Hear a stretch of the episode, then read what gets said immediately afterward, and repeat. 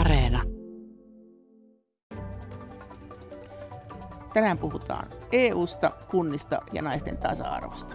Kyseessä on keskustelu, joka on tehty etäyhteyksin ja josta on sitten leikattu tätä ohjelmaa varten sitä alkuperäistä keskustelua vähän lyhyempi kooste. Mutta nyt itse keskusteluun.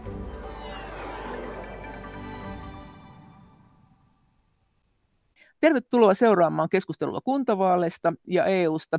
Meillä on täällä vieraina Riikka Pakarinen Keskustasta, Riikka Slunga-Poutsalo Perussuomalaisista, Elisa Tarkiainen Kokoomuksesta ja Kaisa Vatanen S D P:stä. Ja mukana on myös Eurooppa-naiset ry:n edustajia seuraamassa keskustelua ja myös kommentoimassa sitä. Ja Eurooppa-naisethan on poliittisesti sitoutumaton keskustelufoorumi, joka ottaa kantaa ajankohtaisiin E U- ja tasa-arvokysymyksiin ja haluaa vaikuttaa myös unionin kehitykseen. Joten tässä ohjelmassa puhutaan näistä asioista aika lailla naisten tasa-arvon näkökulmasta. E U:han kuntien elämää koskettaa niin hyvin monin eri tavoin, että tässä tehtiin tällainen rajaus. Kuntaliittohan on aikoinaan arvioinut, että noin kuusikymmentä prosenttia kuntien päätöksistä ja tehtävistä liittyy jollain lailla Euroopan unioniin. Osin tämmöisten direktiivien kautta ja osin sitten sillä lailla epäsuorasti. Mutta aloitetaan. Riikka Pakarinen, sä oot ollut meppinä ja nyt sä oot valtiovarainministeriössä Matti Vanhasen avustajana ja sä aikoinaan olit erikoistunut näihin rakennerahoihin aika syvästi. Miten sä näet tämän nyt kun kuntavaalien aikana, että miten E U ja kunnat nivoutuu yhteen? Mikä on susta tärkeintä? Erittäin tärkeä aihe ja hyvä, että myös sitä E U:ta kytketään kuntavaalien alla näihin kunta kysymyksiin. Todellakin rakennerahastot on ehkä, mä näkisin, että se keskeisin juttu, mikä liittyy nimenomaan kuntapolitiikkaan ja alueisiin. Siinäkin mielessä olisi tärkeää, että kunnissa pohdittaisiin, että miten tämä rahaa voitaisiin entistä tehokkaammin käyttää. Ja kehittää nimenomaan sellaisia hankkeita, joilla olisi semmoinen pidemmän tähtäimen tarkoitus, koska nyt paljon on sellaisia hankkeita kunnissa esimerkiksi, että ne on pystyssä niin pitkään, kun sitä E U-rahaa riittää. Sitten kun se raha loppuu, niin ne hankkeet loppuu myös sen siljän tien. Eli se ei ole niin kuin sen E U-rahan tarkoitus. On paljon muitakin asioita, mitkä linkittyy kuntiin, muun muassa niin kuin hankintalain osalta ja tasa-arvokysymysten osalta ja niin edespäin, mutta tämä on niin kuin tosi keskeistä. Miten kova peli se on, kun niitä jaetaan? Nehän on usein ne E U-rahat semmoisia, että siinä on se kunta mukana yhtenä. Siinä on julkista rahaa E U:lta kolmannes suunnilleen ja sitten kolmannes julkista rahaa kunnalta tai valtiolta ja yksi kolmannes yksityisiltä. Mutta siinähän on hirveä kisailu, että kuka ne rahat saa. Jos nyt puhutaan tänään tästä tasa-arvosta, niin pystyykö siinä tasa-arvonäkökulmia yhtään ottaen huomioon? Ja otatteko te huomioon? Onko ne keskustalle tärkeitä, että suunnilleen naisten hankkeet ja miesten hankkeet saa saman verran? Musta on vaikea sanoa, että onko naisten ja miesten hankkeita. Et mä en ehkä tuommoista jakoa tekisi, mutta totta kai niin kuin erilaisiin tasa-arvoa edistäviin hankkeisiin, niin ehdottomasti tällaisia hankkeita on, mutta se, että onko naisten ja miesten hankkeita, että kyllähän ne on pitkälti niin kuin yliopistojen tai korkeakoulujen tai yritysten niin kuin lanseeraamia, jotka liittyy paljon myös sitten niin kuin elinkeinoelämään, ja sitten se on niin kuin, totta kai siellä on niin kuin tämä tasa-arvo sinällään ö, läsnä, mutta se, että onko niin kuin, miten kova kisa on, niin siis sehän on niin kuin kaksiportainen periaatteessa. Ekaksihan me käydään se periaatteessa kansallisesti se kilpailu ja taistelu siitä rahasta sillä E U-tasolla, mikä nyt on tehty. Eli tehtiin Eurooppa-neuvostossa pääministerin johdolla neuvotellen, ja Suomi menestyi niissä oikein hyvin. Että meidän aluekehitysrahan tulee tulevalle rahoituskaudelle kasvamaan. No, mikä on kuntien rooli siinä, että kuka sen rahan saa?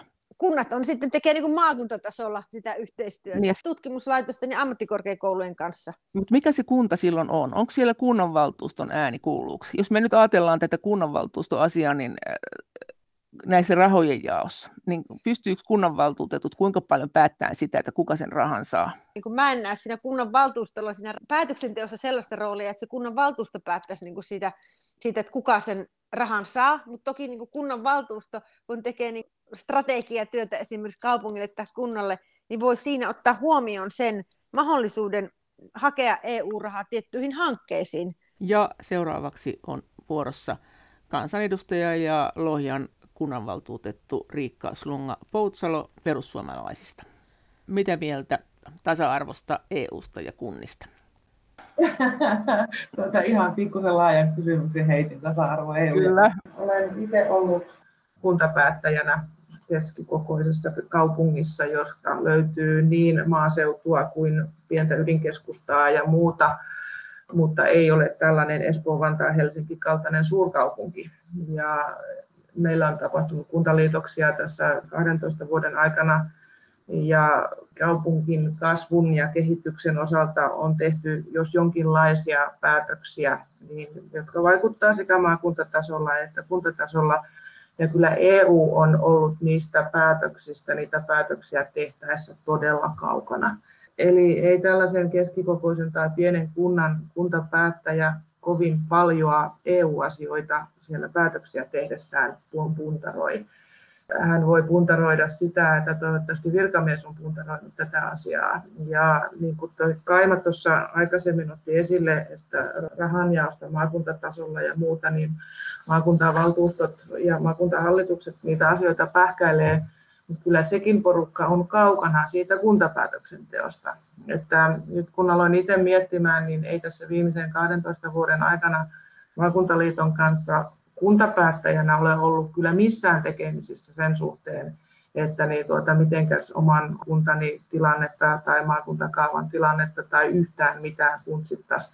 Kyllä, kyllä ne aika kaukana on. Ja se on niin kuin E U-lainsäädäntö, valtiollinen hallinto suodattaa tätä sen verran tehokkaasti, että kuntapuolelle on kyllä niin kuin se tuntuu kovin kaukaiselta asialta, ja onko se sitten hyvä tai huono asia, niin tästä varmaan on jo puoluekantakin eroja, mutta niin näkisin itse, että tässä olisi kyllä kohentamisen varaa siinä mielessä, että me voitaisiin paremmin ymmärtää, mistä kokonaisuudesta on kysymys. Siellähän on esimerkiksi nämä E U:n ilmasto Green Deal-asiat, nämä luulisi, että nämä kyllä vielä jollain lailla heijastuu kuntien elämään, mutta teillähän on kuntavaaliohjelmassa, että kuntien ei tule lähteä mukaan pienten, mutta äänekkäiden ideologisten ryhmien vouhotukseen. Emme kannata rahan tuhlaamista sukupuolineutraaleihin liikennemerkkeihin, jatkuviin syrjinnän ja rasismin vastaisiin iskulaskampanjoihin tai keinotekoisiin sukupuolitietoisuuden korostamiseen. Tässä on nyt kuitenkin E U:kin tehnyt näitä erilaisia tasa-arvoaloitteita, siis vuosikausia. Ja jos niitä lähtee tuolta googlaamaan, niin niitä on vaikka kuinka paljon. Mutta tarkoitatko sä, että esimerkiksi tämmöinen asia kuin joku sukupuolten tasa-arvo, niin, ja, ja E U on tehnyt jotain suunnitelmia, että kuinka nämä asiat pitää E U-alueella hoitaa, niin se ei tunnu siellä kunnissa.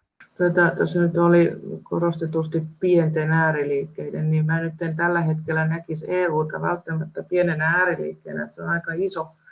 iso, mutta onko se sitten ääriliike, niin siitä voidaan varmaan käydä keskustelua. Siis ei ne näy. Siis meillä, jos ajatellaan omaa kuntaa, niin meidän kunta kuuluu Hinkun kakkoseen. Ja Hinku-hankkeeseen liittymisen yhteydessä käytiin keskustelua Hinku-hankkeen tavoitteista. Mikä on Hinku-hanke?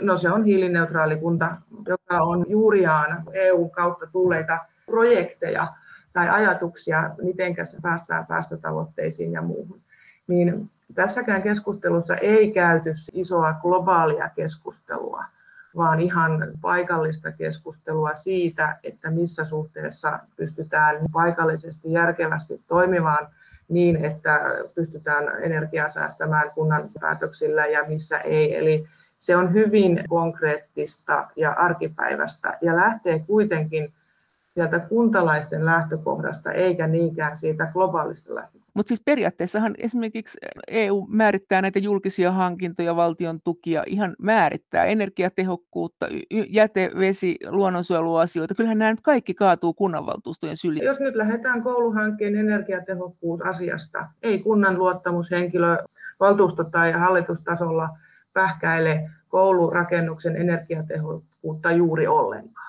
Se pähkäilee sen kiinteistön sijaintia, sen kokoa, sen hintaa ja muita tällaisia asioita. Ja jättää sen energiatehokkuuden pähkäilemisen virkamiehille ja suunnittelijoille, joiden tehtäviin se niin kuin pääsääntöisesti kuuluu. En tiedä, voiko tässä nyt sitten nämä kollegat Vantaalta, Espoosta ja Helsingistä kertoa, että kuinka vahvasti näiden kaupunkien päätöksentekijät siellä päätöstä tehtäessään näitä energiatehokkuuksia miettivät, mutta niin tuota, ei, ei pienissä kunnissa juurikaan niitä pähkäillä. Jatketaan. Elisa Tarkiainen kokoomuksesta. Miten sä sanot päivän teemaan E U ja kunnat ja tasa-arvo?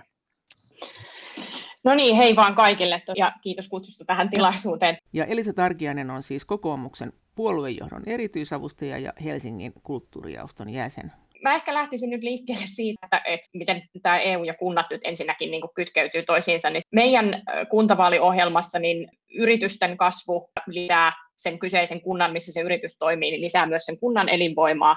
Ja sitten tämä johtaa siihen, että me ollaan voimakkaasti sitä mieltä, että kunnan kannattaa toimia sellaisella tavalla, että se mahdollistaa yritysten kasvun ja lisätyöntekijöiden palkkaamisen jollakin aikavälillä.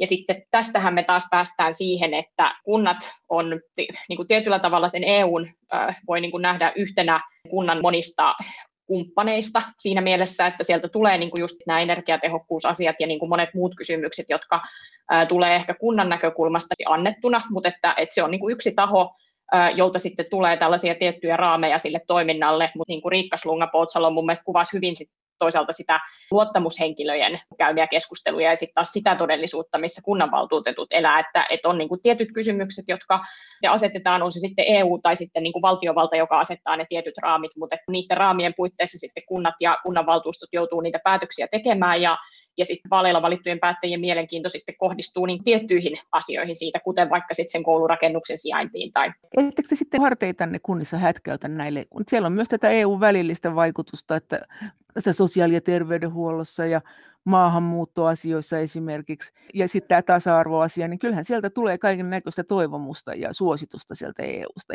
Nimenomaan ne on toivomuksia ja suosituksia, kyllä. Mun mielestä on ero sit siinä, että vaaditaanko, pyydetäänkö vai suositellaanko, että jotakin tehdään. Ja mun mielestä kaikki nämä pitää niinku käsitellä omanaan, ja sitten mun mielestä tässä E U:n vaikutuksessa kansallisvaltioiden toimintaan, niin mun mielestä aina pitää ottaa huomioon se, että E U-tasolla tehtävät säännökset, ne on asetettu sillä ajatuksella, että et, et näissä meidän kaikissa jäsenvaltioissa sit eletään niinku kuitenkin vielä valitettavasti aika erilaisissa todellisuuksissa. Niin sit mun mielestä myös on niinku jäsenvaltioiden ja sitten alueellisen hallinnon, joka niitä säännöksiä toteuttaa, niin vastuulla sit myös niinku parhaansa mukaan tulkita sitä kokonaisuutta sellaisella tavalla, että on paljon asioita, jotka saattaa toteutua, voi olla asioita, jotka ei toteudu, ja sitten pitää niin kuin miettiä se sopiva tapa sitten niin kuin toteuttaa niitä, siis toisaalta niitä vaatimuksia, mutta sitten miettiä huolellisesti, että mitkä suosituksista on sellaisia, mitkä on just sen kunnan kannalta olennaisia. Seuraavaksi Kaisa Vatanen, joka on varavaltuutettu Tampereen valtuustossa sosiaalidemokraattisessa ryhmässä ja on myös S D P:n poliittisen valmistelun päällikkö. Itse ajattelen tätä, niin kuin tässä vähän eri sanoin on tullut aikaisemminkin, että Euroopan unionihan asettaa meidän kaikelle päätöksenteolle, on se sitten kansallista tai paikallista, niin monin tavoin näitä isoja raameja ja suuntaviivoja, joita kohti on mentävä. Ja, ja kyllähän ne asiat otetaan siis silloin kunnallisessa päätöksenteossa huomioon. Se, että määritelläänkö niitä tai keskustellaanko niistä siellä, siellä kunnissa niin, että tämä on nyt E U:lta tullut vaatimus tai E U:lta tuleva asia ja tämän takia meidän pitää tätä tehdä, vai onko se niin, että ne on niitä reunaehtoja, jonka puitteissa sitten vaan niin kuin politiikkaa tehdään ja päätöksiä tehdään, niin se on sitten eri kysymys. Mä luulen, että monin paikoin esimerkiksi sitten tämmöisissä energiatehokkuuspäätöksissä tai monissa muissa vaikka hankintapäätöksissä tai muissa, niin ei varmaan se osaaminen tai, tai välttämättä se tilannekuva ole sellainen, että tämä, tai sitä yhtä, yhtäläisyysviivaa sen E U:n ja, ja sen kunnallisen päätöksen, tarvittavan päätöksen välillä ei välttämättä vedetä, mutta kyllähän ne siellä koko ajan taustalla on ja vaikuttamassa on. Mutta tässä monta asiaa on tullut nyt jo aikaisemmin esiin, mutta nostaisin vielä sen, että, että nyt tulevina vuosina niin erityisesti tietysti tästä koronakriisistä selviäminen, sen jälkeisen niin kuin kasvun käynnistäminen ja koko tämä komission vihreän kehityksen ohjelma, johon tämä, sitten tämä elpymisvälinekin ää, tavallaan niin kuin pyrkii ohjaamaan maita, jäsenmaita ja sit sitä kautta kuntiakin, niin se on sellainen keskeinen asia, mikä varmasti kaikissa kunnissa tulee vastaan. Eli koska meidän ilmastonmuutostavoitteet on meidän niin kuin kaikkien yhteinen valtava haaste tulevina vuosikymmeninä ja tulevina vuosina, ja sitä kautta sitten esimerkiksi nämä E U:n rahastot ja E U:n ohjelmat vaikuttaa paljon siihen, että sieltä kautta on kunnille saatavissa tukea ja apua niiden ilmastotavoitteiden saavuttamiseen, jos niitä osataan ja halutaan käyttää. Ja, ja tämä on niin kuin ehkä semmoinen iso asia, että onko meillä kunnissa ja alueilla sitten riittävästi osaamista ja riittävästi sellaista innovatiivista ajattelua, että lähdetään sitä rahoitusta hakemaan. Mites kun teillä on, teillä sosiaalidemokraateilla, niin teidän demarinaiset, niin heillä on nyt oma kuntavaaliohjelma, joka on hyvin tietenkin naisasiaa painottava. Onko tämä yhtään E U:n inspiroima vai onko tämä E U:n monien monien tasa-arvotoivomusten ja, ja, ja vaatimusten inspiroima, vai oletteko te vaan keksinyt sen tuosta vaan? No mä luulen, että demarinaisten historiaa kun tuntee, niin hehän ovat tasa-arvotyötä ja feminististä työtä tehneet yli sata kaksikymmentä vuotta, eli kyllä siellä varmasti nämä tasa-arvoasiat tulee niin luontaisesti ja ilmankin ulko, ulkoisia virkeitä, mutta sitten samalla demarinaisten puheenjohtajahan on Tytti Tuppurainen, jotenka kyllä varmasti nämä E U-kysymykset on myös lähellä siellä ja niitä varma, vahvasti seurataan esimerkiksi E U-tasa-arvokeskustelua ja tasa-arvosuosituksia. Ja, ja kyllähän niin kuin kuntavaaleissa nimenomaan päätetään hirvittävän monista sellaisista asioista, jotka on naisiin ja naisvaltaisiin aloihin ja, ja niin kuin peruspalveluihin ja sitä kautta tasa-arvokysymyksiin vaikuttavia ja, ja sen takia varmasti demarinaisillakin tämä kuntavaali on, on niin kuin erityisen tärkeä. Se on aika jännä siinä teidän ohjelmassa. Siellähän sanotaan, että siellä toteutetaan kestävää feminististä kunta- ja kaupunkisuunnittelua. Mitä se on? Meneekö se yksi yhteen? Siin, tässä on sitten jotakin sanottu, että tämä on niin kuin esteettömyyttä ja niin edelleen, että esteettömyys, turvallinen ympäristö ja liikkuminen, eri ikä- ja erityisryhmien tarpeet. Tästä, tämähän menee aika yksi yhteen näiden E U-suositusten kanssa, eikö me? Kyllähän se menee ja, ja nämä, nämä teemathan on siis sellaisia, että ne on varmasti läpileikkaavia kunnasta E U-tasolle ja ei ne, ei niitä, tota, ei ne ole kenenkään yksin keksimiä tai yksin vaativia, vaan sillä lailla ähm, vahvasti. Feministinen kaupunkipolitiikka on varmasti sitä, että otetaan huomioon ja nähdään kysymykset, jotka on tasa-arvoa hidastavia tai, tai tasa-arvorakenteita estäviä ja lähdetään niitä purkamaan. Esimerkiksi ihan hyvä, helppo esimerkki on vaikkapa se, että mitenkä joukkoliikennettä järjestetään tai vaikka mitenpä tällaisena lumisena talvena on hyvä huomata, että mitenkä vaikka kaupunkien katuja aurataan, missä järjestyksessä. Aurataanko ensin eväilytiet ja, ja sitten tiet vai toistepäin. Ja, ja tämä on esimerkiksi sellainen Ruotsissa kokeiltu ja tutkittu ja havaittu ää, keino, että jos kävelyteitä aurataan, kävelyteiden aurausta priorisoidaan, niin se helpottaa nimenomaan naisia, jotka käyttää paljon julkista ja kevyttä liikennettä, vie esimerkiksi lapsia päiväkotiin ää, ja sitä kautta sit vähentää itse asiassa suhteessa enemmän onnettomuuksia kuin se, että tiet aurataan ennen, ennen kevyen liikenteen väyliä. Tällaisia asioita esimerkiksi voi olla feministinen kaupunkipolitiikka, mutta se voi olla paljon muutakin. Se voi olla vaikka niitä peruspalveluita, niiden saatavuutta tai hankintoja tai, tai monta muuta asiaa. Seuraavaksi Satu Paasilehto Eurooppa-naiset ry:stä. Kiitos ja kiitos näistä esittelyistä. Äh, kun mä kuuntelin sitä, niin mua rupesi askarruttamaan, että onko teidän mielestänne E U:n nyt kovasti esillä olevalla elpymispaketilla merkitystä kunnissa? Entäpä sitten suhteessa naisiin? Äh, Riikka Pakarinen Keskusta. No, voisin kommentoida tähän elpymispakettiin, koska olen paljon työskennellyt tämän asian parissa tässä nyt viime aikoina. Tosiaankin, totta kai, siis sillä on iso merkitys kunnissa, ja tämähän on hyvin massiivinen raha, mitä myös Suomi tästä elpymispaketista tulee saamaan, ja parhaillaanhan tätä työtä tehdään ja, ja kartoitetaan näitä hankkeita. Meillä on ministerityöryhmä tämän kestävän kasvun ympärillä, myös eduskuntakin on ottanut asiaan kantaa, ja tässä on hyvin vahvasti kuultu nyt maakuntia syksyn aikana, eli ministerit ja virkamiehet on kiertänyt maakunnissa, kuullut järjestöjä ja kuullut myös ihan suoraan kuntia ja kartoittaneet sillä tavalla, että mitkä on ne kuntien tarpeet, jotka niin kuin menee niiden raamien sisällä. Et siellä on hyvin vahvana esimerkiksi tämä vihreä kasvu, jonka sitten siellä on myös niin kuin esimerkiksi sosiaali- ja terveyspuolen asioita ja samoin kuin työllisyyteen liittyviä kysymyksiä, mihin Suomikin tätä rahaa tulee käyttämään. Ja tässä tosiaan nyt niin kuin seuraavan vuoden aikana, kun näitä hankkeita sitten ruvetaan konkreettisesti rahoittamaan ja päättämään, että mikä hanke rahaa saa, niin totta kai niin kuin kunnilla on iso rooli ja tämä tulee niin kuin jakautumaan varmasti myös maakuntien niin, niin hyvin tasaisesti sitten kaikkialle Suomeen. Ja siinä, siinä mielessä kannustan kyllä myös niin kuin kuntia olemaan hyvin aktiivinen tässä, tässä kehitystyössä ja tässä niin kuin, ää, suunnittelutyössä myös kevään aikana ja miettimään, että mitkä olisi sellaisia hankkeita, jotka, jotka voisi sitten saada tätä elpymisrahaa. Ja tässähän nimenomaan on tärkeää se tämän elpymisrahan käytössä, että se on niin kuin semmoinen niin kuin pitkän tähtäimen hanke. Että se ei pelkästään, niin kuin, että jos se saa sen tietyn summan rahaa, vaikka miljoonan, niin käytännössä sen, sen hankkeen tulokset pitäisi olla sellaisia, että, että se itse hyöty on sitten moninkertainen loppuviimein.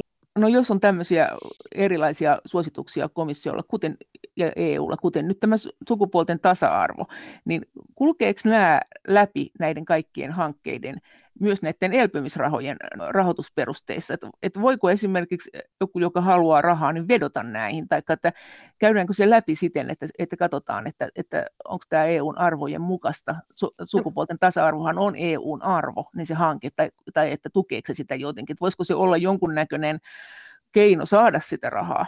No, jos sanon vaan nopsaa, niin totta kai niin se kulkee kaikessa. Että se ei ehkä sillä tavalla ole niin yksittäisenä asiana nyt esillä, kun hankkeesta päätellään, mutta totta kai niin esimerkiksi meidän puolueelle, keskustalle, niin tämä on niin lähtökohta kaikelle, tämä tasa, tasa-arvokysymys. Ja totta kai niin kun näistä hankkeista päätetään, niin kyllähän nämä asiat pitää olla niin kunnossa. Ja sitten kysymys Eurooppa-naisilta. Auni-Maria Vilavaara, sä lähetit etukäteen pari kysymystä. Voisitko esittää ne? Joo, kiitos. Täällä on Auni-Maria Vilavaara ja ensimmäinen kysymys koski sitä tietysti, että tämä tasa-arvostrategia E U:ssa, niin se tunnistaa näitä ongelmia. Yksi niistä on tämä väkivalta. Ja Suomi on E U-tilastojen mukaan lähisuhdeväkivallan kärkimaita. Olisinkin kysynyt, että mitä aiotte tehdä kunnissa perheiden tukemiseksi, että perheväkivaltaa saataisiin pienennettyä? Kysyks mä toisenkin heti? Kysy vai? vaan. Ja tämä on kiinnostavaa, että sä oot kaivannut sieltä nämä E U:n nämä päätökset, että mikä on tää, tavallaan tämä oikeusperusta sille, että näitä asioita pitäisi käsitellä. No toinen on sitten tietysti tämä palkkatasa-arvo. Se on ollut jo vuodesta tuhatyhdeksänsataaviisikymmentäseitsemän, te ette ollut varmaan kukaan syntynyt vielä silloin, niin tar- kirjattuna E U-perussopimukseen. Sen mukaan samanarvoisesta työstä on maksettava sama palkka. Ja tämä tarkoittaa kunnissa silloin sitä, kun nythän siellä naiset on hyvin paljon tällä pienituloisia, ne on niin sanotusti naisten aloilla, niin mitä aiotte tehdä kunnissa sille, että naiset saisivat parempaa palkkaa, esimerkiksi rekrytoida naisia miesvaltaisille aloille tai miehiä naisvaltaisille aloille? Mutta siellä kunnissa voidaan edistää tätä asiaa, niin mitä aiotte tehdä? Kuka haluaa vastata ensimmäisenä? Hiljaisuus. Kuka? Voin, voin vastata tähän. Riikka Pakarinen, Keskusta. No niin, ekäksi sanon tästä lähisuhdeväkivallasta, niin tämä on erittäin tärkeä teema, niin kuin musta otit hyvin tuon asian esille siinä mielessä, että Suomihan on tässä huono esimerkki E U:ssa. Meillä on lähisuhdeväkivaltaa, niin kuin perheväkivaltaa ja naisiin kohdistuvaa väkivaltaa perheissä niin huomattavan paljon, ja olemme erittäin huono esimerkki myös E U-tasolla. Tämä on niin kuin huomioitu monessa kohtaa, ja mä näkisin, että tota, tämä on semmoinen asia, mikä pitää ottaa tosissaan. Ja mä näkisin, niin kuin, että kunnissa se varmaan ihan se ensimmäinen juttu on se, että me pystytään niin semmoiseen konkreettiseen apuun koordinoimaan rahaa ja siis tämän, tällaisen niin kuin periaatteessa matalan kynnyksen tukeen. Et Eli siis lisää rahaa ensi koneille. Lisää rahaa niin kuin tämmöisen matalan kynnyksen tukeen. Ja on, totta kai meillä on paljon niin kuin jo kunnissa. Mä itse olen siis Espoossa kaupunginvaltuutettuna ja meillä ainakin on niin kuin paljon on esimerkiksi tällaisia ensi- ja turvakoteja, mihin on paljon panostettu, mutta vieläkin enemmän se ei ole, se ei ole tarpeeksi. Ja sitten, että pystytään tunnistamaan ne ongelmat mahdollisimman aikaisessa vaiheessa myös perheissä. Mutta sä oot ollut siellä valtuustossa kyllä, niin kuka tätä vastustaa, jos sä sanot, että sitä ei ole tarpeeksi. Ja samaten tämä palkkatasa-arvo. Kyllähän näin voi sanoa, että kiva juttu ja tämmöistä on tarvetta, mutta että miten sä sen priorisoisit, mistä ne rahat, kuka puolue tätä kannattaa, kuka ei kannata, kun sinä ilmeisesti kannatat. Kannatan ehdottomasti, kun eihän kukaan vastusta varmasti tätä myöskään puolueista, mutta ne on aina niitä budjettineuvotteluja ja sitä priorisointia sitten, kun rahasta päätetään. Mutta kyllä tämä niin kuin meidän puolueelle tämä on ollut hyvin, hyvin keskeinen asia. No jos olisi vaikka vastakkain joku, mitä nyt koetaan miehiseksi asiaksi, joku jäähalli, usein siellä on kuitenkin paljon miehiä, niin rakentaisit sä mieluummin jäähallin vai ensi- ja turvakodin, jos sulle pantaisi nämä rinnakkain? No ensinnäkin, jos sä puhut jäähallista ja sanot, että se on niin kuin miehinen asia, niin mä näkisin kyllä, että se on taas se on lapsille. Et jos ajatellaan jäähallia Espoossa, niin mä oon puolustanut Espoossa myös jäähallia, koska, koska tota on tärkeää, että lapset pystyy harrastamaan. Mutta äh, totta kai niin kuin, tämä on tärkeä asia, jos mä ajattelen niin perhettä ja kokonaisuutena ja niitä niin kuin, lähtökohtaisesti perheiden hyvinvointia, niin totta kai niin kuin, mä ehkä nyt tässä, jos mun pitäisi näistä jompikumpi valita, niin pistäisin nämä ensi- ja turvakodit, koska näen sen niin kuin akuutimpana, että jos tämmöistä väkivaltaa perheessä tapahtuu. Hyvä. Nyt sitten Riikka Slunga-Poutsalo. Jos lähdetään miettimään konkreettisia asioita, jotka ei ole niin kuin pelkkää sanoja, jota varmasti jokainen puolue, varsinkin vaalien alla ja vähän niiden välilläkin mielellään maalailee erilaisiin ohjelmiin, niin otan oman kuntani Lohjan. Meillä on Laurea ammattikorkeakoulu, joka kouluttaa sairaanhoitajia, joka on kuntayhtymäomisteinen kuitenkin, ja kunnat pystyvät vaikuttamaan siihen sen toimintaan jonkun verran.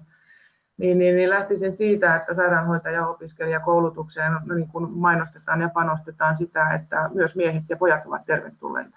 ja nostetaan miesten ja poikien roolia sairaanhoito- ja lähihoitaja-opiskelupaikoissa, koska se on se keino, jolla tasataan, tasataan palkkaeroja, ja tämä on konkreettista asiaa, mitä kuntapuolella voidaan tehdä.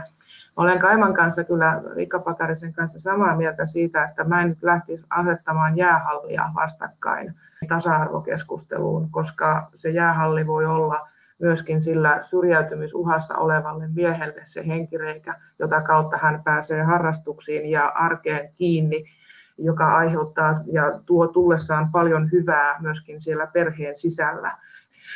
Mä lähtisin ehkä siitä, että kuntapäätöksenteossa tulisi miettiä sitä työtä ja toimeentuloa, asumista ja perhettä, eli perheen palveluja, mitä on tarjota, ja työn, työn kautta tulee se ensimmäinen tärkeä kohta, että on työtä ja tekemistä sekä sille perheen äidille että sille perheen isälle molemmille.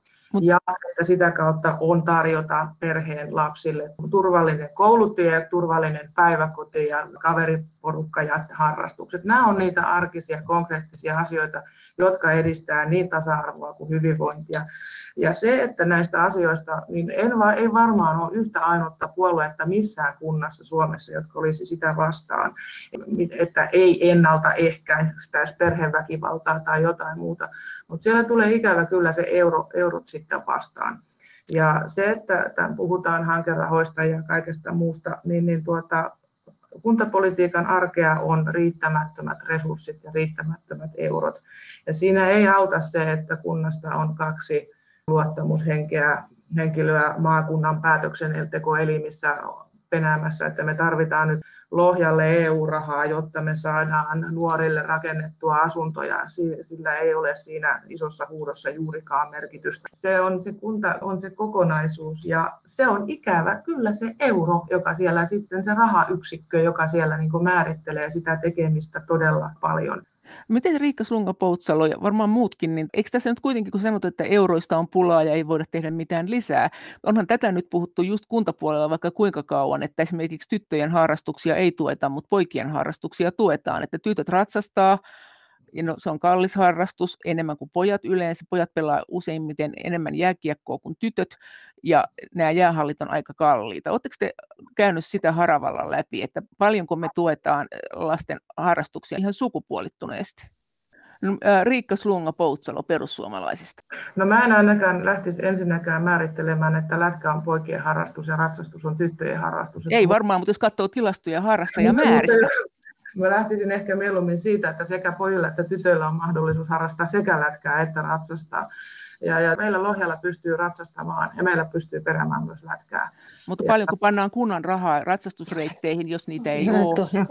Tällä hetkellä Lohjalla tuskin pistetään rahaa mihinkään reitteihin. Että meillä on, meillä on niin kuin rahat finaalissa niin kuin kaikilla muillakin kunnilla. Eli siellä ensimmäinen kohta, mistä joudutaan lähtemään säästämään, on ne ratsastusreitit ja lätkäreitit siellä Lohjanjärven jäällä. Nämä on niitä, joista joudutaan heti ensimmäiseksi karsimaan, kun ne rahat on loppu. Ja minulla on suuri huoli siitä, että jos sote-paketti tai kun se menee läpi, niin se vie kuitenkin kunnan varallisuudesta vielä oman osuutensa. Ja meille jää se tuota ennaltaehkäisyn tehtävä, mutta resurssit pienenee entisestään. Eli tämä, pitäisi lähteä ratkaisemaan sitä asiaa, että miten kuntapuolella saadaan lisää resursseja, jotta me voidaan lähteä parantamaan esimerkiksi tasa-arvonäkökulmaa käyttäen lasten ja nuorten harrastustoimintoja.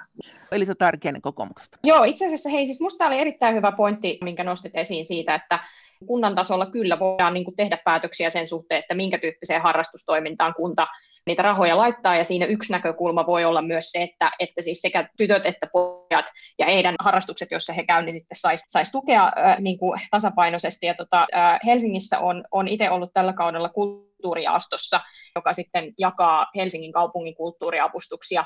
Ja nyt ehkä kerrankin on antaa sellainen positiivinen esimerkki siitä, että, että muutoksia voi tehdä. Siis vielä niin kuin edellisellä kaudella niin päätöksentekijät silloin niin teki tämmöisen niin kuin pidemmän kauden sopimuksen siitä, että miten kulttuurirahoja vaiheistetusti ja po, niin kuin porrastaen alettaisiin jakaa vähän eri tavalla huomioiden uudet kulttuurin lajit, joissa sitten niin kuin suosio on kasvanut, mutta sitten välttämättä niin kuin kaupungin tarjoama niin kuin tuki ja avustukset ei taas sit samassa suhteessa sen niin kuin harrastuksen suosion kasvun kanssa. Ja nyt sitten tällä kaudella niin me ollaan käytännössä sitten pistetty toimeen sellaisia päätöksiä, joilla sitten esimerkiksi Helsingissä niin sellaiset lajit kuin sirkus, tanssin eri lajit on, on sitten niin kuin saaneet suhteessa pikkasen enemmän avustusta kuin mitä nämä lajit on niin kuin saaneet aikaisemmin. Ja sillä tavalla sitten niin kuin pystytty tasapainottamaan sitä tilannetta niin, että, että niin kuin ne lapset ja nuoret, jotka sitten haluaa harrastaa tämän tyyppisiä asioita, niin heille olisi myös näitä mahdollisuuksia tarjolla suhteessa sitten taas muihin paljon tuetumpiin harrastuksiin. Mutta totta kai tämä on niin kuin tasapainottelua sen kanssa, että, että me halutaan, että on niin kuin mahdollisimman monipuolisesti erilaisia vaihtoehtoja tarjolla. Että tämä ei tietenkään tarkoita sitä, että, että sitten myöskään niin kuin nämä niin sanotusti vanhat kulttuurilajit niin sitten niin kuin joutuisi suhteettomasti kärsimään. Ja kokoomus on ollut tässä mukana. Joo, kokoomus no, yhtenä on, niin kuin muiden onks, ryhmien kanssa. Onko kokoomus ollut sitten mitä mieltä tästä sukupuolten ta- palkkatasa-arvosta? Ja sit siitä, siitähän on kanssa ehdotettu, että esimerkiksi jos on joku semmoinen ammattiryhmä, missä on paljon naisia, niin siellä suosittaisiin mieshakijoita, ja siellä, missä on paljon miehiä, niin siellä suosittaisiin naishakijoita, koska se tavallaan se palkkatasa-arvohan on kysymys myös niistä työtehtävistä, mihin ihmiset ajautuu, eikä pelkästään sama palkka samasta työstä. Äh, kyllä.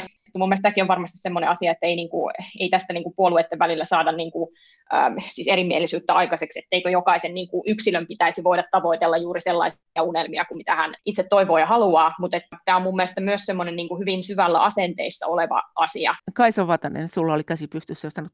Kiitos. Itse asiassa tästä on hyvä jatkaa tästä tota Elisan puheenvuorosta siitä, että asenteet on monesti tosi syvällä. Jos me puhutaan esimerkiksi näistä valinnoista, mitä tehdään nyt vaikka sitten harrastuspaikkojen tai oikeastaan minkälaisen muidenkin resurssien kanssa, niin yksi sellainen iso tekijähän kunnissahan on, kun tässä nyt on monesti todettu, että kuntien taloustilanteet on, on haastavia ja hankalia, niin siinä kohtaa, jos haluttaisiin ottaa enemmän huomioon vaikka sit sukupuolten välinen tasa-arvo, niin sehän on arvovalintoja, isoja sellaisia. Voi olla tosi hankala ruveta leikkaamaan avustuksia joltakin sellaisilta, esimerkiksi harrastustoiminnan muodoilta, jotka on avustuksia pitkään saaneet, jotta sitä rahaa riittäisi sitten jollekin uusille aloille, ja tämä, tämä on niin kuin useasti se, se haaste, eli jos ne sellaiset ähm, poikien par- paljon harrastamat lajit on, on saanut niin kuin mittavia tukia aikaisemmin, niin, niin jos sinne halutaan tuoda rinnalle tyttöjen harrastuksien tukemista, niin useasti se sitten vaatisi uutta resurssia, jotta, jotta ei sitten taas niin kuin epäreilusti toisilta leikattaisi, ja, ja tämä on niin kuin haaste.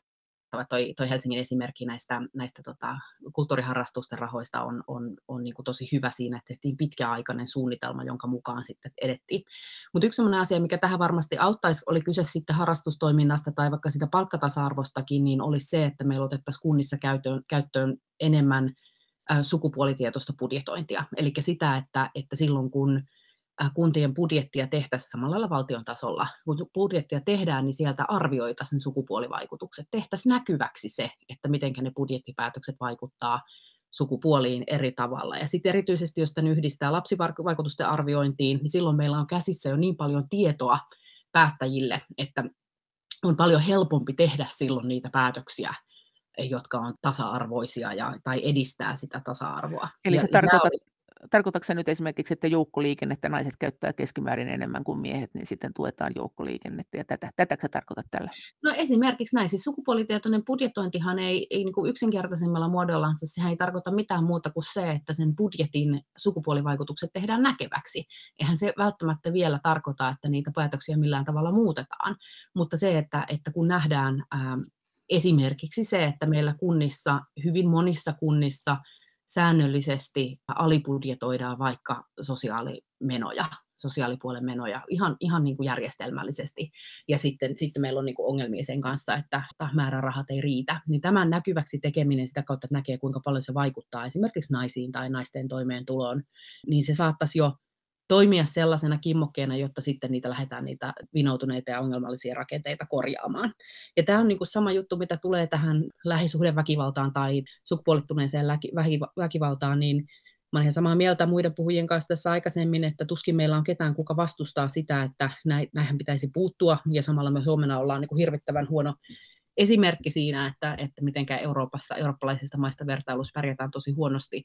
Ja tämähän on erityisesti ongelma harvaan asutulla harvaan asutuilla alueilla. Meillä on turvakotien määrä harvaan asutussa Suomessa on aivan alimitoitettu, ja se tilanne, jossa nainen kokee ää, lähisuhdeväkivaltaa, josta on useasti jo lähtökohtaisesti vaikea lähteä pois, ja sitten kun hän saa kerättyä sen rohkeuden, että hän ottaa yhteyttä turvakotia olisi lähdössä, ja jos hänelle ilmoitetaan, että ikävä kyllä nyt ei mahdu, että kokeilla kuukauden päästä uudestaan, niin sehän on monen kertaan, se, se, niin kuin se avun hakeminen katkeaa siihen. Ja tämä on sellainen mun mielestä kansallinen häpeäpilkku, mihin meidän pitää puuttua, ja kyllähän tällä hallituskaudella hallitus on jo näihin turva, turvakotien määrärahoihin esittänyt lisäystä valtion tasolla, mutta, mutta ei se varmasti kyllä vielä riitä se lisäys, mitä siellä on tulossa. Nyt Elisa Tarkiainen kokoomuksesta. Hei, mä olisin voinut sanoa tuohon niin kuin tasa-arvonäkökulmaan noin yleisesti ottaen sen, että mun mielestä on ehkä jopa niin, että se pelkästään niin kuin sukupuolen huomioiminen ei enää riitä. Myös Suomessa niin kaupungit ja kunnat ja niiden asukkaat on niin kuin enenevissä määrin hyvin niin kuin moninaisista taustoista, siellä on moninaisia kykyjä ja siellä on niin kuin moninaisia taustoja ja siellä on niin kuin paljon sellaisia tekijöitä, jotka on niin kuin myös muuta kuin pelkästään sitä niin kuin sukupuolen huomioon ottamista. Mun mielestä niin, no, siis intersektionaalisesta feminismistä tässä on puhuttu nyt tota, julkisessakin keskustelussa jonkun verran ja sellaiseksi niin kuin itsekin tunnustaudun ja tunnistan itseni. Tasa-arvonäkökulma siis sinänsä niin kuin sukupuoli on tärkeä, mutta sen lisäksi mun mielestä pitää ottaa huomioon myös niin kuin monia muita tekijöitä, jotka vaikuttaa yksittäisten ihmisten mahdollisuuksiin edetä elämästään ja saavuttaa omat unelmansa. On se varmaan totta, että intersektionaalinen feminismi on tulossa tämä tämmöinen, joka, joka siis tarkoittaa, että kaikki tasa-arvoasiat on otettava huomioon. Mutta jos me puhutaan tässä E U-sapluunassa tästä, niin sehän on aika, aika vanhakantaista vielä se, se tasa-arvokeskustelu siellä. Siis ainakin, et ei, ei, ei siellä ole tämmöistä, että jos me nyt vaan pitäydytään tässä, siis siellä kuitenkin puhutaan vielä kunniaväkivallasta ja ja perheväkivallasta ja prostituutiosta ja ihmiskaupasta. Ja, että siellä ollaan ihan siellä niin kuin horror-osastolla, joka on vielä sekin jäänyt perkaamatta. Oletteko te sitä mieltä, että, että, että olisi nyt kuitenkin parempi, että E U antaisi tiukat määräykset tästä asiasta, edes, että päästäisiin nyt niin, nämä vanhakantaisen feminismin ongelmat selättämään, kun me just kuultiin, että vuonna tuhatyhdeksänsataaviisikymmentäseitsemän on jo puhuttu palkkatasa-arvosta, ja sekään ei ole vielä toteutunut. Varmaan on hyvä, että kaikesta puhutaan, mutta jos E U-sapluunassa puhutaan, niin tuntuu siltä, että nämä toivomukset ei ole hirveän tehokkaita. Mä voisin sanoa siihen, että musta periaatetasolla meillä E U:lta, niin kuin sanoin, että on arvoyhteisö ja määritellään jo niin tietyt lähtökohdat myös tasa-arvolle, mutta en mä niin kuin näkisi, että E U puhutaan ihan niin kuin palkoista. Ei E U pidä lähteä jäsenvaltioiden tai yritysten niin kuin palkkaukseen siis sinällään puuttumaan. Se on musta niin kuin nyt täysin ihan eri asia. En näkisi, että E U:lle pitää antaa toimivaltaa tämmöisissä asioissa, työmarkkinakysymyksissä. Auni-Maria Vilavaara Eurooppa-naisista. Tota, kun mulle nuo ihmisoikeusasiat on todella tärkeitä ja sen takia on ajatellut sitä, että naisilla pitää olla samat ihmisoikeudet kuin kaikilla muillakin ja ne muut on sitten miehiä. Mä ymmärrän, että on sitten muut sukupuolet vielä erikseen ja se on sitten ihan asia erikseen, mutta naisten niin kun esimerkiksi palkka, niin se ei ole työmarkkinakysymys, vaan ihmisoikeusasia. Ja sitten tietysti se, että miten sitä ajetaan, niin sekin riippuu niistä, jotka on päättämässä. Miten te sitten aiotte ajaa tätä asiaa eteenpäin nyt siellä kunnissa? Kuntatasollakin tätä voi edistää, niin kuin aikaisemmin puhuttiin. Ja on hyvä muistaa, että Euroopan unionissa on kaksisataaviisikymmentä miljoonaa naista, ja Suomessakin naiset on niin kuin puolet tästä porukasta, että täällä asuu. Kuitenkin esimerkiksi kunnanvaltuustosta vain neljäkymmentä prosenttia on naisia, ja siihenkin on pikkuhiljaa vasta päästy. Mitä te aiotte tehdä, että naiset äänestäisivät naisia, vai onko siinä kysymys tasa-arvosta, vai mistä siinä on? Naisten oikeudet on, niiden pitäisi olla ihmisoikeuksia. Kaisa Vatanen, S D P. Että naiset äänestäisi naisia, niin tämä on mun mielestä hirvittävän hyvä kysymys. Ja yksi sellainen asia, mitä puolueet voi, ja, voi niin kuin vahvasti tehdä äm, sen eteen, että naisia on enemmän päättäjinä, niin on ehdokasasettelu. On hirvittävän tärkeää, että me kaikki puolueet sitouduttaisiin ja toimittaisiin niin, että meillä olisi myös riittävästi naisia ehdolla. Ja tämä nyt tänä keväänä varmasti, kun kuntavaaleja käydään tällaisessa niin eriskummallisessa koronatilanteessa, niin tiedän, että ehdokasasettelun kanssa on varmasti kaikilla puolueilla niin kuin tavallistakin enemmän tekemistä. Ja, ja niin kuin tässä tilanteessa sit samalla, kun vaalit siirtyy yhä enemmän digitaaliseksi, yhä, yhä enemmän niin kuin someen ja nettiin ja muualle, niin on jotenkin tosi tärkeää, että puolueet löytäisi kaikkialle Suomeen ehdokaslistoillensa yhdenvertaisesti naisia ja miehiä ja sitten tukisi myös niitä naisehdokkaita. Sitten kun meillä ei ole mitään listavaalisysteemiä Suomessa, niin sitten se niin kuin lopputuloksen määritteleminen tietenkin on äänestäjistä kiinni. Ja Anja-Riitta Ketokoski Eurooppa-naisista on pannut tuonne sätin puolelle muutamia havaintoja. Tässä on nyt äh, tavallaan jäänyt taustalle se kysymys siitä, että kuntien velvollisuutena on myös noudattaa tasa-arvolakia ja kansainvälistä sopimusta, joka ei ole mitenkään riippuvainen E U:n kannanotoista. E U-raami on liian kapea sellaiseen oikeudenmukaisuuden toteuttamiseen, jota kestävän kehityksen periaatteet jo vielä täydentävät yhtenä osana tätä, miten maailma muutetaan niin, että se olisi oikeudenmukaisempi myös naisille. Ja tilannehan on tilastollisesti aika selvä. Ja Suomessa palkkauskysymys on erityisen selvä sen takia, että kuntatyönantaja on juuri ihanteellinen työnantaja, jonka palveluksessa on eri tavoilla mies- tai naisammateiksi miellettyjä ammatteja. Ja kysymys ei ole vain siitä, että miten työmarkkinaneuvotteluissa neuvotellaan, vaan pikemminkin siitä, että että noudatetaanko tasa-arvolakia ja ILOn sopimusta samapalkkaisuudesta samassa ja samanarvoisessa työssä. Ja kysymys on siis juuri siitä, että miten insinööri ja kätilö ovat samanarvoisia. No tietenkään ei se sillä ratkea, että naiset valitsevat miessydämiset ammatit, vaan se ratkaisee sillä, ratkeaa sillä, että halvennettu työ muutetaan arvoisekseen työstä. Ja se on helppo vilkaista, että mikä tämä tilanne tällä hetkellä on. Että tämä on minusta aivan olennainen kysymys. Että kysymys ei ole vain siitä, että kaikki naiset eivät rupea lakimiehiksi, eivätkä insinööreiksi, eivätkä kirurgeiksi. Vaikka kirurgit onneksi on jo voitettu kanta, että siellä naiset jo ovat enemmistönä, mutta se ei ole vielä vaikuttanut sairaanhoitajien eikä perus- ja lähihoitajien palkkaukseen, eikä sosiaalialan palkkaukseen. Anja-Riitta Ketokoski, sähän olet juristi. Kaipaisitko sinä, sä olet Eurooppa-naisista, siis kaipaisitko sinä E U:lta velvoittavampia säädöksiä tämän, tämän asian suhteen? Sä tässä vetoat moneen, moneen sopimukseen, jotka on olemassa, mutta silti asiat ei ole kauheasti muuttunut. Niin, se on, olin itse mukana seitsemänkymmentäviisi yhdeksäntoistasataa-luvulla, kun naiset keksittiin Y K:ssa. Ja sehän on dramaattisesti vaikuttanut muun muassa sanan ihmisoikeudet, jotka ovat perinteisesti olleet Rights of Man tai droit de l'homme, sen uudelleenmäärittelytarpeisiin.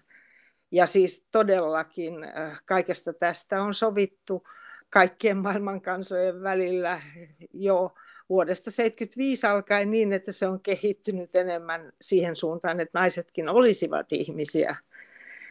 Tämä on se niksi, että meillä on siis olemassa se laajempi kehys, joka samalla pandemian aikana on tullut yhä merkittävämmäksi, koska me emme pelasta vain itseämme. Se, että E U ostaa rokotteita riittävästi rikkaille, niin ei vielä ratkaise millään lailla pandemiaongelmaa, vaan se on maailmanlaajuinen ongelma, jolloin tässä samalla sitten se naisten merkitys tässä yhteydessä korostuu. Se on korostunut keskustelussa kovasti muilla kielillä paitsi englanniksi. Eli se on todella espanjalaisen tai ranskalaisen keskustelun keskiössä, latinalaisen Amerikan keskiössä. Se on afrikkalaisessa keskiössä. Se on Aasiassa to- myös keskustelussa. Et me, me ei tavallaan, se E U-raami on liian... Se kiristää se E U-raami siinä, että se juridisoidaan sitten niin, että samaan aikaan ei, ei muisteta näitä muita velvoitteita. Mutta Kiitos. Hyvä aihe keskustella kunnissa, koska todellisuus tulee aina eteen kunnissa. Kaupungeissa myös, mutta tuota, kaupungit ehkä ylikorostuu tässä keskustelussa.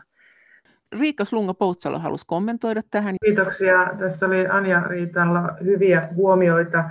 Ja jäin miettimään oikein tuota kuntatyönantajan roolia tässä, tässä samapalkkaisuuskeskustelussa. Kyllä mä näen sen niin, että kuntatyönantajan täytyy nimenomaan pitää huoli siitä, että sukupuolella ei ole merkitystä siinä niin kuin palkassa. vaan että sitten se, että joka tässä nyt vähän ehkä niin kuin jäi mulla vähän vajaaksi, että nyt verrattiin niin kuin kätilöä ja juristia, että niin eihän nyt lähdetä vertaamaan yksityisellä sektorilla töissä olevia ja julkisella sektorilla töissä olevia eri alojen ihmisiä keskenään, koska tämähän aiheuttaa kyllä totaalisen vinouman kaikelle. Mä lähtisin siitä ennemminkin, että tuota niin, niin, naispuolisella insinöörillä, joka on kaupungin palveluksessa samoissa tehtävissä kuin miespuolinen insinööri kaupungin palveluksessa, tulee olla sama palkka. Ja, ja, mutta se, että onko yksityisen sektorin palkat sitten siihen suhteessa, niin tässä tullaan taas siihen, mistä olen puhunut jo aikaisemmin tuossa, niihin rahaan ja resursseihin. Eli mä olen aika varma, että jokainen ihminen on sitä mieltä, että tässä koronatilanteessa, missä Suomessa ollaan, niin kuntayhtymissä erikoissairaanhoidossa olevat sairaanhoitajat, saati sitten kuntapuolella perusterveydenhuollon sairaanhoitajat, kaikki ansaitsisivat koronalisän siitä työstä, mitä ovat tässä riskitilanteessa tehneet. Mutta sitten kun lähdetään puhumaan siitä, että se kunnan kassa, että mistä se palkka sitten, se ylimääräinen palkanlisä annetaan, niin tässä tulee se este. Yksityisellä puolella tilanne toimii aivan eri tavalla.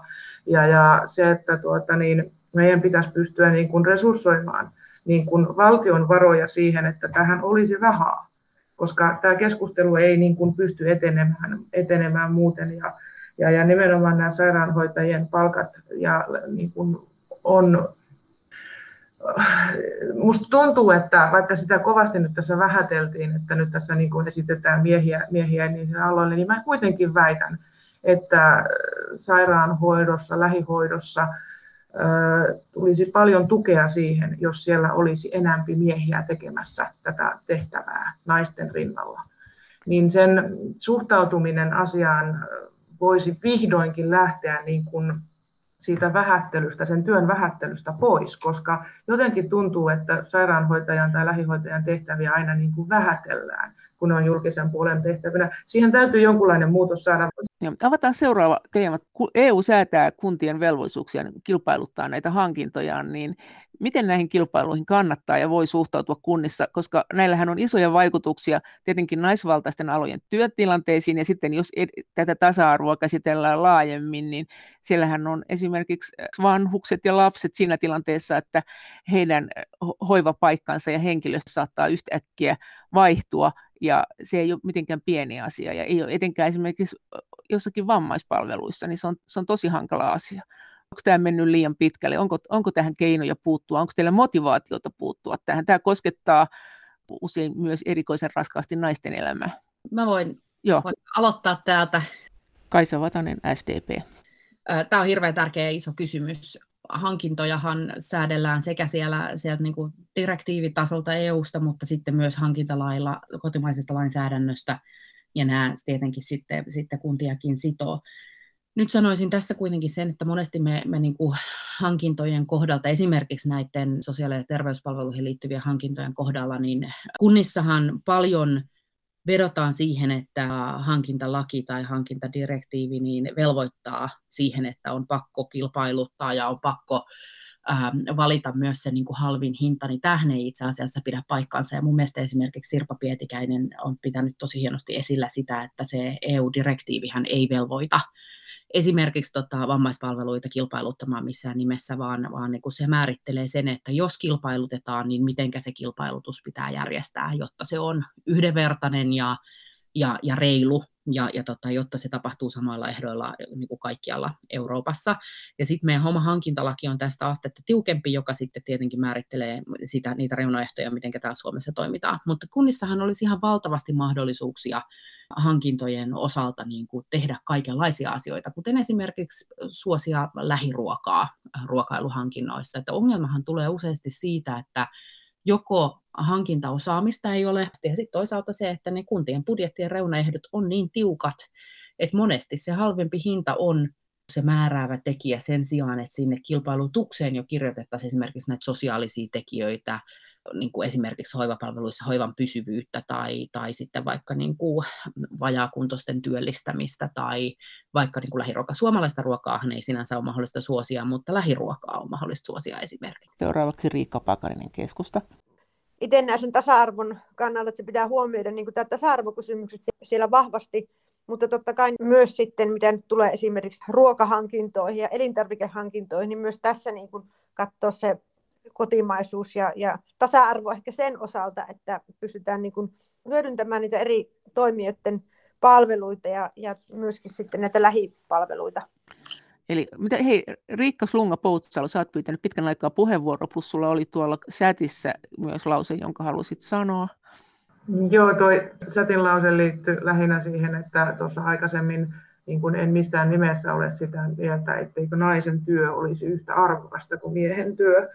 Mutta tähän hankinta-asiaan, hankintaosaaminen kuntapuolella on oikeasti aika heikkoa. Ja vaikka hankintalakia on Suomessa uudistettu, niin sen tavallaan jalkauttaminen sinne kunnan päätöksentekoon tai kuntahankintoihin on kyllä vielä todella vaiheessa. Ja aika monessa kunnassa olen huomannut sen, että se hankinnat on vain paperille kirjoitettuja lakipykäliä, jotka ohjaa hankintoja, kun kuitenkin hyvin monessa kunnissa virkamiestasolla on oikeudet tiettyihin, jopa aika isoihinkin eurosummiin asti niin kuin itsenäisesti hankintaa niin kuin toteuttaa. Ja meillä perussuomalaisilla on ollut ohjelmissa jo jonkin aikaa se suositus siitä, että lähdettäisiin tekemään kuntatasolle ensinnä se hankintastrategia, jossa voidaan painottaa sitä lähiruokaa ja hoivan kriteerejä ja muita, joka sitten ohjaa sitä virkamiestä toimimaan kaikessa siinä hänen budjettiraamissa rajoissaan tehtävään hankintoja. Ja tämä hankintastrategia on osoittautunut kyllä todella, todella hyväksi välineeksi, jolla pystytään ohjaamaan juurikin muun muassa näitä vammaispalveluja, hoivan painotuksia, että mitä, mitä luottamushenkilöt haluavat ensisijaisesti tässä asiassa painottaa. Ja tämä on kyllä sellainen vinkki, että suosittelen sitä joka kuntaan käyttöön otettavaksi. Elisa Tarkiainen, kokoomus, sanotko, sulla oli käsi pystyssä? Kilpailutuksiin ja siis avoimeen kilpailuun niin kuin kannustaminen niin kuin näissä julkisissa hankinnoissa, niin siis se on varmaan yksi parhaita asioita, mitä niin kuin E U:sta on vaikka Suomen kontekstiin tullut. Että tässähän on taustalla se, siis se kantava ajatushan on se, että avoimilla kilpailutuksilla taataan, että, että kuntien tekemät hankinnat on avoimesti, läpinäkyvästi kuntalaisten seurattavissa, rahan käyttöä niin kuin, ja niitä kriteereitä, joiden perusteella sitä rahaa käytetään niihin hankintoihin, niin sitä pystytään seuraamaan. Mutta mitä sä ajattelet tasa-arvon kannalta niin siitä, että siellä on usein naisvaltaisia aloja, ja jos siellä kilpailutetaan näitä hankintoja, niin näiden työntekijöiden työsuhde on katkolla, ne on liipasimella aika usein. Se vaikuttaa heidän elämäänsä, kuka haluaa, että että työsuhde on katkolla koko ajan, sitten mahdollisesti joutuu uutena työntekijänä sit siihen uuteen firmaan, jolloin menettää nämä vanhat etunsa, jos nyt ylipäänsä pääsee sinne, tai joutuu yksin yrittäjäksi. Ja koska nämä on nämä hoivapalvelut naisvaltaisia, niin kyllä tämä henkilöstöpolitiikkakin on tasa-arvokysymys. Miten sä noin kokoomuksen edustajana sanot, että pitääkö tämä ottaa huomioon? Kuinka vahvana? Onko se siellä sen jälkeen, että onko tilattu paikalliselta kauppialta vessapaperit ja paikalliselta yrittäjältä no, perua? Hei, siis, kyllä mä nyt näkisin, että tämän yrityksen harjoittama henkilöstöpolitiikka voi olla ihan yhtä lailla sen kilpailutuksen kriteeri kuin sitten joku muu asia. Siis äh, nyt tässä pitäisi olla joku hankintalain niin kuin asiantuntija sit sanomassa, että onko se oikeasti mahdollista vai ei. Mutta että, et, no mutta tota... kokoomukselaisena, niin onko se susta tärkeä? Nythän tässä periaatteessa on eri puolueita, joilla on eri kannat ja eri painopisteet, ja hankintalaki on hirveän iso asia ja myös tasa-arvoasia kunnissa. Siis mähän en voi puhua niin kuin kaikkien niiden meidän niin kuin ehdokkaiden puolesta, mutta kyllä niin kuin, siis minä itse olen sitä mieltä, että siis tämä voi hyvinkin olla niin kuin yksi sellainen asia, mitä pitää niin kuin tarkastella siinä yhteydessä, mutta sitten niin kuin vielä nyt ehkä siis tuo esimerkki, mitä niin kuin maalasit tuossa, että siis jos esimerkiksi niin kuin ollaan siinä kilpailutustilanteessa, niin kuin tilanne on se, että huomataan, että se nykyinen palvelun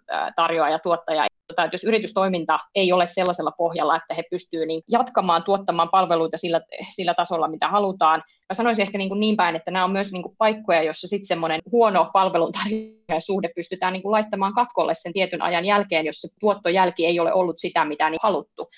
Näin sanoi Elisa Tarkiainen, joka on Helsingin kulttuurijaoston jäsen ja kokoomuksen puoluejohdon erityisavustaja. Ja hänen lisäkseen keskustelemassa olivat myös Riikka Pakarinen Keskustasta, joka on myös valtiovarainministeri E U-asioista vastaava erityisavustaja ja Espoon kaupunginvaltuutettu, ja kansanedustaja Riikka Slunga-Poutsalo, joka on myös Lohjan kaupunginvaltuutettu, ja S D P:n poliittisen valmistelun päällikkö Kaisa Vatanen, joka on varavaltuutettu Tampereen valtuustossa sosiaalidemokraattien ryhmässä. Ja mukana keskustelua seuraamassa ja kommentoimassa oli myös henkilöitä Eurooppa-naisista. Kiitos teille kaikille viesteistä ja kommenteista. Kaikki kommentit ja viestit ovat edelleen erittäin tervetulleita ja niitä voi lähettää sähköpostitse osoitteeseen maija piste elonheimo ät yle piste fi ja sen lisäksi me voimme keskustella näistä asioista yhdessä Twitterissä.